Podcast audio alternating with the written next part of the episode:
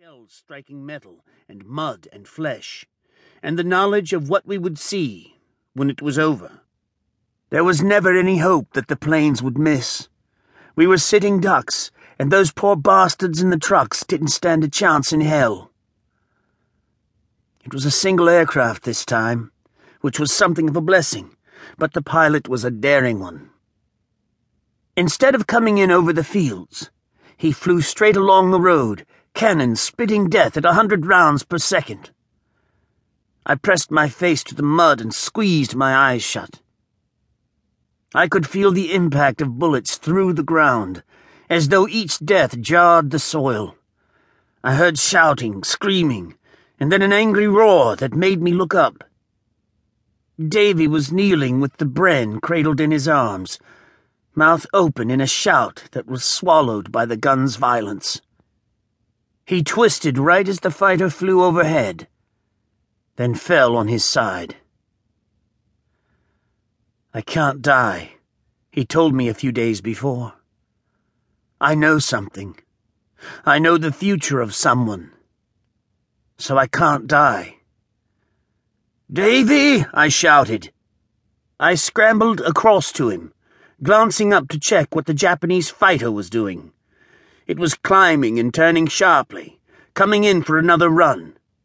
I reached my mate, and the look on his face when he told me he couldn't die was already haunting me. He rolled over and grinned up at me. Another magazine, he said. I think I dinged the bastard that time. Davy lifted the Bren and snapped out the empty magazine reloading just as the fighter swooped in and opened fire again.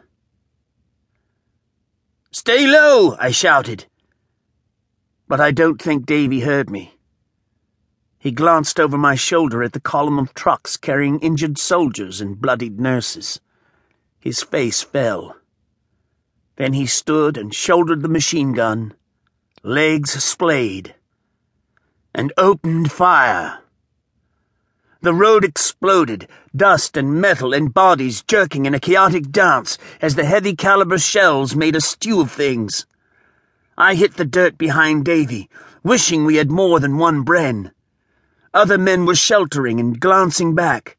I could see the look in their eyes as they watched Davy stand his ground against the Zero, a mixture of respect and disbelief.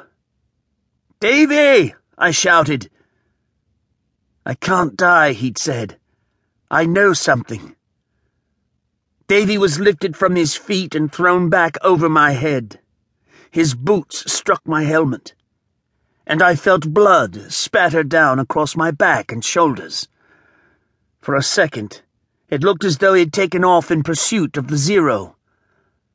But then he hit the mud behind me, and the fighter twisted away, heading back across the fields.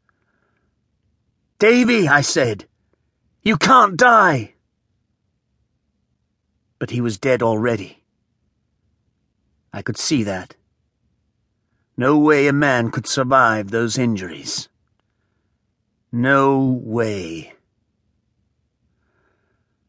I went to him first anyway, because he was my friend, and he'd have done the same for me.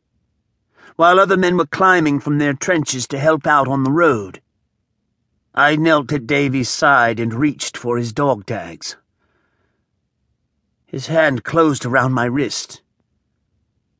He shouldn't have been able to talk, not with his head damaged like that.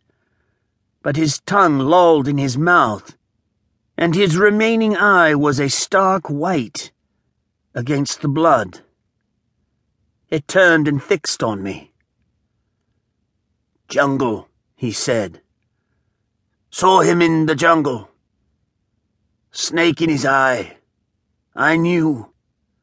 I heard and I knew. Terrible things, Jack. Too bad to remember. So I wrote them all down. Can't let the Japs have it. Can't let them know. Find it. Have to find it. One piece of paper. But it could change the world. That's what the jungle told me. The trees.